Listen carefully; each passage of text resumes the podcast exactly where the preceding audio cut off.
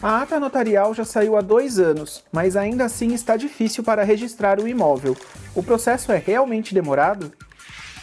Quando nós falamos de ata notarial, no atual Código de Processo Civil, ela é reconhecida como prova.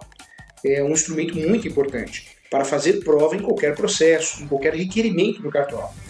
Quando fala de ata notarial de uso capião, conforme o provimento 65, é a ata notarial de constatação. Ela é obrigatória. Para que eu consiga fazer uso capião extraoficial, eu tenho que ter a ata notarial.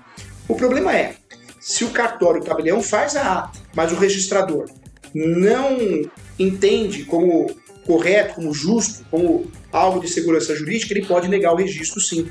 Por isso é muito importante o advogado, o advogado, o corretor de imóveis, a parte, é, antes de fazer o procedimento extrajudicial, verificar o entendimento do cartório de registro de imóveis. Se ele é conservador no sentido de não fazer esse registro, ou se realmente ele aceita fazer o registro, quais são os pontos específicos a serem tratados na escritura.